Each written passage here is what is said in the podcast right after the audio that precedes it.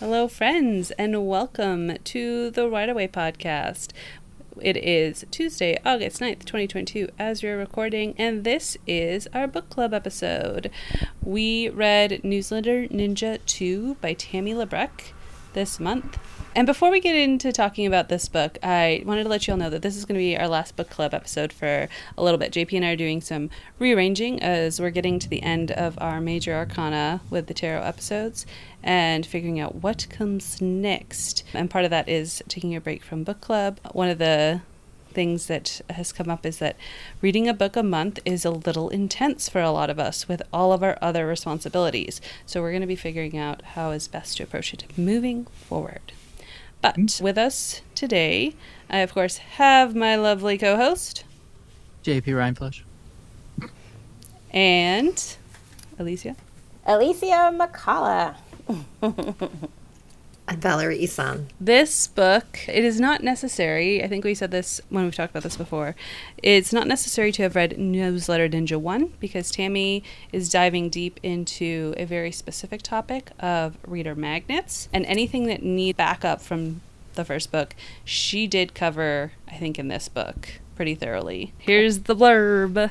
Here's the blurb. So, reader magnets are things that you write to get people onto your newsletter list. I will say that Tammy uses slightly different terminology than I use. She uses the words reader magnet and cookie interchangeably to refer to anything you use to get people on your mailer list.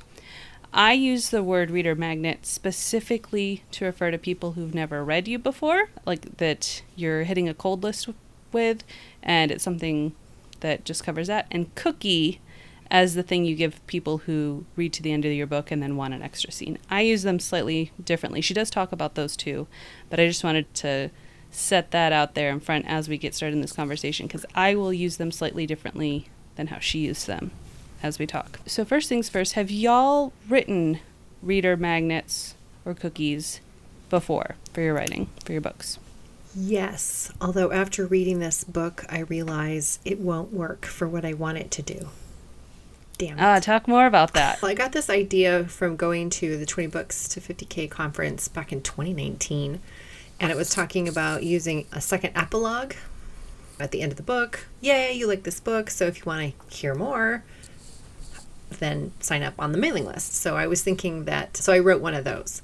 So I was thinking that I could still use that as just the generic, you know, you land on my website. Oh, I've never heard of you before. Let me try this. Because it's kind of a standalone, but it's not really because there's spoilers in it. That was the thing. I had neglected to recognize that there was a fairly significant spoiler. I'm the author, so I figured like everyone's going to know this anyway when they pick up the book, but probably not. So I'm going to have to write another one. I'll still use that as one of them, but the one like on the face of the front page of my website, I'm going to have to write something different and I don't know what that's going to be and I'm really mad. Yeah, just to clarify, if anyone was a little confused with what Valerie is referencing there, is that Tammi goes into detail about what makes a good reader magnet for different audiences. And the two audiences are those people who may have never read your book before or read anything about by you, and those who have just finished your book and want something extra. So that epilogue, super great for people who've just finished your book. Not super great to give to people who've never read you before. Mm-hmm. Yeah, I found like when I read Tammi's book, first of all, I love Tammy. She's always one of my favorite people. She's so cool. But second, I found that I got a huge download of information from Reader Magnet and always I feel like I had taken one of Tammi's classes and I think I told her before, Tammy, I would love for you to write something about reader magnets because really there's not much comprehensive out there to explain like the different types of reader magnets that you can have or really what a reader magnet is. So I like what Chris what you were saying where you have one side is the cookie for somebody who's never come, like that epilogue, and the other side is kind of like um, maybe you won't call it a loss leader. But I feel like reader magnets in general are one marketing tactic, but underneath that marketing tactic, you could have 10 different ways to get to it. So you can have it for your onboard or for social media sharing or for the back of a book or ads or swapping. Like, there's so, I think what Tammi did was open it up so that you could see all these different ways that you can use what you call a reader magnet.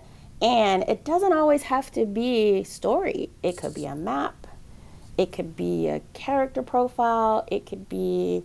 So I think she made it fairly broad so that you could see the total range of how you could get people into your ecosystem. But you do have to think about where they're coming from. Mm-hmm. Yeah, with uh, Abe and my series, we when we were writing book 1, we wanted a character who was impacted by an event that happened prior to the events of the book. And we don't really touch on the subject, but it's something that gravely impacts his character and his personality. And we decided that we wanted to write the short story of what happened prior to those events, and we turned that into the reader magnet. Um, both function where one could read book one and then go and read this short story or they can read the short story and it leads up into book one but they're like they're two separate bits of story. And we used that reader magnet in BookFunnel and we ended up getting a good handful of people that would subscribe and then we had them on our mailing list and we were able to promote book one which led to a pretty good launch in my opinion. It's really nice for what we're doing because we're creating so many little pieces that we can expand on from entire standalones, trilogies, and other series to these little short stories that we can kind of give along the way to readers that will bring them in. Yeah, I've almost exclusively written cookie, specifically meaning like the extended epilogues or short stories for people who've already read my books. Um, and it's definitely been one of the best ways to grow my mailing list. It's it was really useful when I got started. And often in my romances, it would be like an extra sex scene, but not always. Sometimes it was just playing off of uh, a teasing bit that the characters had said in the story, or a promise that didn't get fulfilled in the book, like something that wasn't important to the story, but that was I was able to bring out in a short story. But I've just signed up to write a novella next year that needs to be exclusive to the promotion for three months. And so that needs to be like 15 to 40K. And so I will probably write something that can be considered that loss leader, that reader magnet. And also, I don't know if I'll tie it into any existing series. Be smart. I'll have to dig and see if I can find a story that fits with that. But it will definitely work just to get people on my mailing list who have not encountered me before and keeps in tone with the work I've already written. So I've got a question. Tammi said that you had to use a magnet that was indicative of your work. That sounds pretty common sense and that's pretty obvious. For the novel that I wrote, which evidently it's on my mailing li- or it's on my website right now to download as the that is my loss leader. I just put my novel up there, but I don't like that. I want to do something else. So in the novel, or in my mailing list, I polled my readers and said, what other story, if I'm going to pull something out and do a little short story or something, what do you want to, who do you want to hear about? And they chose an ancestor that visits the main character in dreams. That is like not of this century. So that doesn't sound like a very good loss leader to me because it would be historical fiction, which I don't mm-hmm. currently write. I'm not opposed to doing that in the future, but that's like not my repertoire right now. So even though it's something my readers have asked for, I feel like not doing it because it doesn't sound like it would be a good loss leader or representative of my work. What do you think about that? Sounds like you have two different audiences because those people have already read and so they're looking for more backstory. I think that's what Tammi's points were really about. Yeah, I guess I see what you're saying. This would be more of a cookie thing. So, yes. hey, I don't write historical fiction, but since you asked for it, I like you. So I'll write it for you. Be, that might be a good thing to turn into those super fans because I feel like she mentioned some things about how do you create your super fans but it might, it very well may not be something for a person who's like what Chris was saying is a cold lead. That might need to be something different. She did mention um, she had a list of things like a villain prequel might be mm-hmm. something, um, side quests of a character, other kinds of prequels. So yeah, I, I like her list. I'm gonna yeah, definitely pour over that. Thing. I think I'll probably do one of those side. Uh, it was just passing mentioned in the novel, so I'll take that and write that scene, or maybe that's an idea. Yeah. I like to when you're talking about the list that she provided, she mentioned that there are some things that are genre specific. So when you talk about like epic fantasy, usually at the end of an epic fantasy, everything is done. The, the quest is over and the person's a king or whatever. The world is all good. And so, is there really room for an epilogue as a cookie as opposed to something that may happen earlier, like a villain backstory? Um, and then I think she also had 14 things that romance could have. I really like that. And I really like the idea of using her ideas and then diving into for me it would be urban fantasy and really picking out like what are those ideal stories for an urban fantasy reader yeah, I was excited about that too, JP, because I felt like so I literally separate out her list from those things and then I put the romance things because I, some of her romance things were actually fairly interesting since I'm considering writing romance right now. But I do feel like there's a big difference because do you really need a villain prequel for a romance? Mm-hmm. Probably not. But she's, you know, the wedding or the commitment ceremony might be cool. There's all kinds of things that you can that she gave for romance reader magnet ideas that were exciting to me. Definitely. Yeah, it's always easy to take a side character in romance and either give them an entire novel or a short story. One of the things that I found writing a long running series is you had to be extremely careful introducing any intriguing characters in a romance because if they are single, the readers will want their story. So you either have to mm-hmm. make them very happily partnered up or like somehow take them off the table romantically somehow if you don't want to write their story. Otherwise, you have a million stories you can and readers want you to write. One of the things that I was fascinated, I'm looking at my notes through the book, and I put a big note by, she said, don't build your list with reader magnets that have broad appeal. Build your list with reader magnets that appeal to readers who like the sort of thing that you write. And I feel like we all join those cross promotions for the big things. And it feels like Tammi was advocating uh, don't just join the urban fantasy, that's cool, but maybe get even more specific with mm-hmm. what it, you know, maybe it's an urban fantasy with a female lead or something that would bring the like using your reader magnet to bring in the right kind of person that's exactly right for you and try not to murk up your waters with being a part of these huge cross promotions where you just may not see a cross section of what you exactly need for your list. Yeah, I actually see that in in two directions. One being what you're saying, where you don't want to go too broad. So, for example, what we wrote was a very dark urban fantasy, and we used like the Kabbalah as a magic system. In our world, there are other magic systems, but would we want to reflect those, or would we want to keep it as close as we could to the main story, which we did? Um, and with it being a dark story, then it's do you want to reach a broad audience who might just grab it up and join your newsletter and basically cloud your cloud your email list but they're not going to actually pick up the full story because it's something they're not interested in. So it's those two aspects of that broad audience, but also where are you focusing in your story so that you can hit almost like a micro version of the beats of your main story so that people understand your flow and the tone of your book. But I will say that I do agree with her with that when you start out, you may have to join broader promotions to make the connections with the other authors who are going to be the ones creating the more niche promotions and inviting you Mhm. to it. You have to get your work known to other writers like you. And a lot of the way you do that is through joining broader promotions until you build your reputation in your author groups. Definitely agree.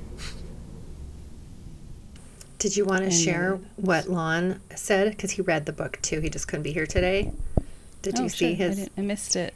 He said he he loved the book. It was great advice, and he is retooling what he gives out as a cookie as a result of reading the book. Excellent. Wow. As Lon usually is the curmudgeon of our club, that was high praise. And it's going to require the slightest hint of plotting in that you have to have a goal for the story. Hopefully he doesn't listen to this and then gets a block that it, about the plotting aspect. At least he doesn't have to talk about theme. We're good there. For a birthday present, we should read through all of his books and then tell him what the theme is on every book. Mhm. Make it into a pretty poster. I'm sure he would appreciate that. He'd be so joyful. He'd probably burn it in effigy. What?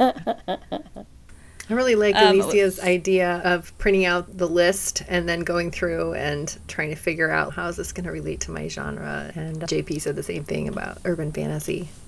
I don't write uh, I write women's fiction and memoir, so it's a little harder, but maybe not. I don't know. I'll just go through the list again and pull out the ones that make sense. I think memoir is actually quite easy because literally any article that you could write that you would true. submit to a publication is a loss leader because some memoirs are essays gathered up together on in some kind of connected format and you could just write another one that's the loss leader. So memoir seems to be like one of the ones most Any tied to that personal unless it's essay like would work too, yeah. But Yeah. How, but then you have to come up with if you write two different genres and you have got one website, like you'll have to put Mm-hmm. both of them up. This takes us on a side trail that covers some of the stuff that was in Newsletter Ninja 1 a bit more. And that is that different mailing service providers, newsletter providers, give you different tools. And so I personally, I intend when I start my new newsletter up, um, plonking down the money for ActiveCampaign because it's one of the ones that allows you extremely niche targeting. You can tag your users anytime they click a link, you can add a tag to them. So if you have a mailing list and you just send out general announcements to the whole list and say, "Hey, I just wanted to let you all know I have a new book out. It's memoir." And then you go into your thing. Anyone who clicks on any of the links in there, you can tag as a memoir reader. And then the next time you go to launch a memoir, you could send it only to the memoir readers first to get the Amazon algorithm machine working for you. And then you could send it to the entire list as a whole and scoop up any of the remainder memoir readers and tag them with memoir. Um, so you can maintain one list. But as far as like how you would, I mean, you'd still be writing two different reader or reader magnets for sure because you're drawing people to two different lists or two different genres. But as far as like the technical like organization of that, I don't think it's that hard if you can use a tool that allows you to niche like that. A lot of people don't have the money or don't want to put the money down on using a more expensive tool that allows you to do that, and that's fair. Some people make up with that and they run two separate lists. That's a lot, I think personally, I use there are ways to ConvertKit, it. and your you can te- you can segment your list and, in ConvertKit or add those tags to it when they click on the links, just like you said. So that's what I Yep. use, and that's thirty bucks a month, I think. Yeah, ActiveCampaign is, I think, quite similar eh, to ConvertKit, and they were my two main competitors. But ActiveCampaign, I think, has the edge when you're doing direct sales with a website, which is where I'm going long term. So, Yes, and I'm using Amazon SES, so I pay a whopping 14 cents a month. that's what I'm currently using for my romance. Uh, I purchased the front end tagging, Sendy. right? Yeah. Well, it depends. It depends on what your front end solution is. So my front end solution is Sendy. I have it installed on my site, and it uses Amazon SES to send the emails. So Sendy was like I don't know, sixty or seventy bucks one time purchase, and then every month I'm spending less than two dollars to send out multiple emails to my 2,300 Nice. I've never heard of that list before. people. Yeah, Yes. it's great if you're cheap and you have someone with a little technical know-how or you have a little technical know- know-how. It's great, but you do lose a lot of the fancies that Functionality. the more expensive mm-hmm. ones are, like built-in beautiful landing pages for your signups, connection with BookFunnel. Like I have to manually bring my people over from BookFunnel for that list. Um, I could probably do some kind of Zapier dealio. Yes, I think Maybe I'll hire Zapier JP is that to do that. option. By the way, my But, yeah. email is back working again, so everything Yay. is sending. No, no spamming for me, which is Yeah, and that's one of the other negatives about using that is if something technically goes wrong, you've got to figure it out or hire somebody to figure it out. So Yes. that's been the downside. So I And that's like some- straying off topic from the reader magnets, but still in the newsletter topic. So I was trying to get us back on track. yeah, I do have notes from the newsletter ninja. If mm-hmm. you want me to just. Yeah. what I took away from it, like some questions that she brought to mind. So when you're creating your reader magnets, do you consider your strategy and your tactics? What will work for your overall goals? How will be how you will be using this? I like this one. How will you measure the success? So I think that's really important. And that all kinds of tactics can be used, but your tactics need to be reflective of whatever your big strategy is for it. So we talked about BookFunnel, story or what are you into are you doing it for cross promotion? Are you doing it for swapping or and just make sure like whatever you're choosing to do that you have a strategy for that or you you have a threshold that you're trying to reach with that reader magnet. Yeah, so let's talk about what some strategies would be in promoting a a reader magnet. Cold lists, like doing swaps or group promotions. One of your strategies could be I am trying to get more people onto my mailing list. And so then your tactic is either using BookFunnel and the promotion or using Story Origin promotions there. Those are different tactics. And then your success is how many people did this add to my mailing list. But your goal could be I want to connect with other authors who are going to be doing more niche promotions.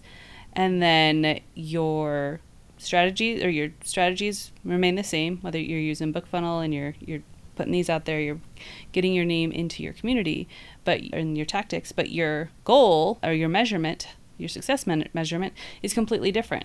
It's not how many people did I add to my mailing list, though you're probably measuring that anyway, but how many authors have I pinpointed who I think write pretty similar stuff to me that we could start talking about specific promotions. hmm Yeah, those are some intangible things that I think maybe people don't think about, as well as your core audience that you're looking for. Because if you're really going towards, I want to connect with other authors who have, say, bigger lists, and I know that my stories fit for that particular author's list, that's a whole different mindset than, say, you're trying to create your super fans by either offering opportunities for them to beta read something that you have or giving them that exciting epilogue or story that they all want to know about that fits in. I think that's the main thing that I got from looking at what Tammi was saying is that I feel like there's this one idea when you say reader magnets and that's big and monolithic maybe. But actually no, it's this one. It's really compartmentalized and zeroing in on like why are you doing it is really key or critical. Any other further thoughts that anybody wanted to cover before we wrap up? No, I thought- that I'm going to be writing a lot of cookies. Yeah. and reader magnets. thing. I thought this reminded me a ton of You're Gonna Need a Bigger Story. Obviously, this is very honed in on reader magnets and cookies, but I think that the two interplay really well together on expanding your story to reach an audience. So I think for those people that have read it and want that, I don't know what it is, but like kickstart or reminder, this is a good one to read to just let the gears start going again. For sure.